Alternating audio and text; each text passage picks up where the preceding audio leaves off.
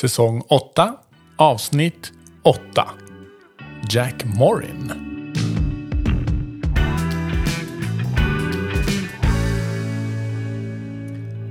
Den här mannen är både sexterapeut och psykoterapeut och stötte på honom genom alla andra böcker vi har läst. För alla liksom hänvisar till honom. Och han har skrivit en bok som heter The Erotic Mind. Och den här skrev han redan 1995.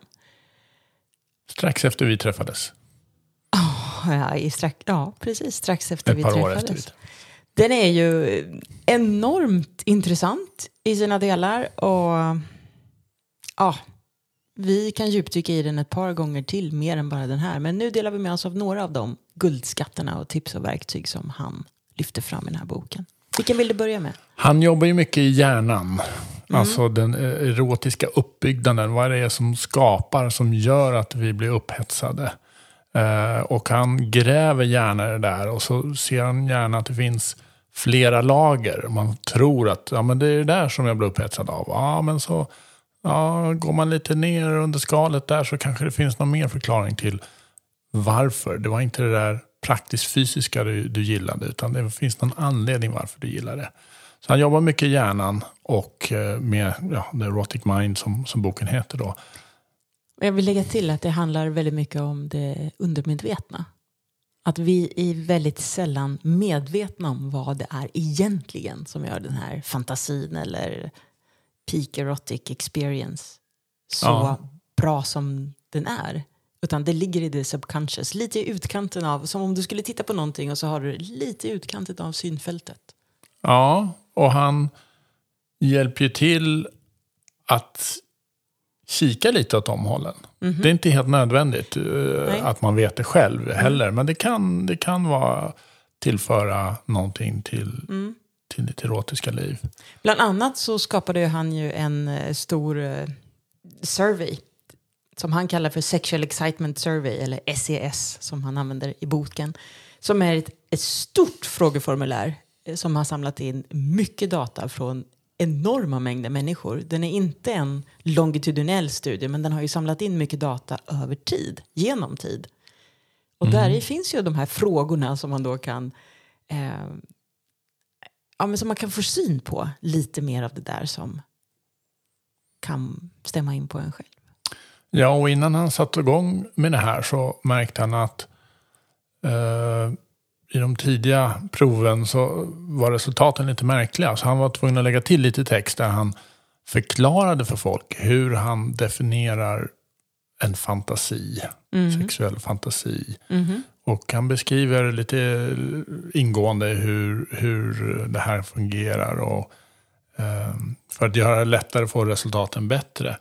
Och hela tanken är ju att eh, du ska fundera på vad är det som gör dig upphetsad.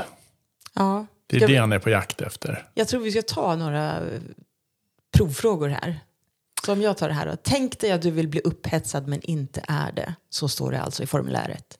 Vilken fantasi tror du skulle få dig mest upphetsad? Och det här kanske är att ah, jag vill ha sex med dig just nu men jag är inte upphetsad. Så vilken fantasi använder jag för att komma igång? Mm. Och då är ju det en medveten Handling. eh, handling och medveten försök till att göra sig upphetsad. Ja, för fan, och den fantasin är du säkert väldigt, väldigt eh, bekväm med. För den har du använt många gånger. Ja. Ja.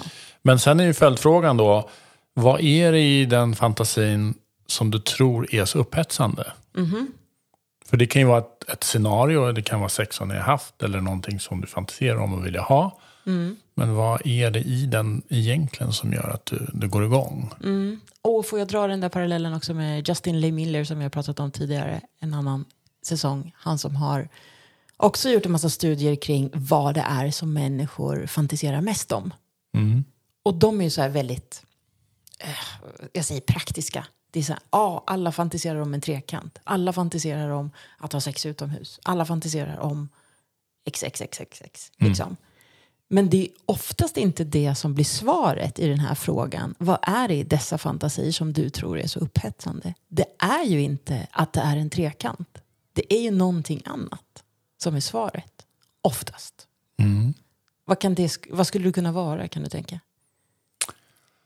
Nej, men det kan vara en frihet. Att du kanske äh, har varit sexuellt inskränkt som ung eller när du växte upp eller inte haft möjligheter och helt plötsligt så har du möjlighet att, att ta för dig av något mer till exempel. E- Eller liksom en trekant, det får man ju inte ha. Så det här är något förbjudet. Ja, Och då går jag igång på det. ja. Förbjudet är väldigt, väldigt vanligt by the way. Och det sist, en sista fråga i, i den här serien av frågor är då hur, hur man beskriver klimaxet, den mest spännande delen i fantasin, den som liksom piken av fantasin. Vad är det för något? Och det är också spännande, för man kanske har byggt ett ganska långt scenario, och, och, men någonting händer mot slutet som, som lyfter i kanske en extra liten bit. Ja, någonstans pratar han om eh, någon som hade en regnrock. Så när den personen såg sig själv vara i den här fantasin, i regnrocken, det var då piken kom. Då, Han har jättefina också berättelser från sina klienter i eh, boken. Eh, så den är väl värd att läsa bara för just de berättelserna. Mm.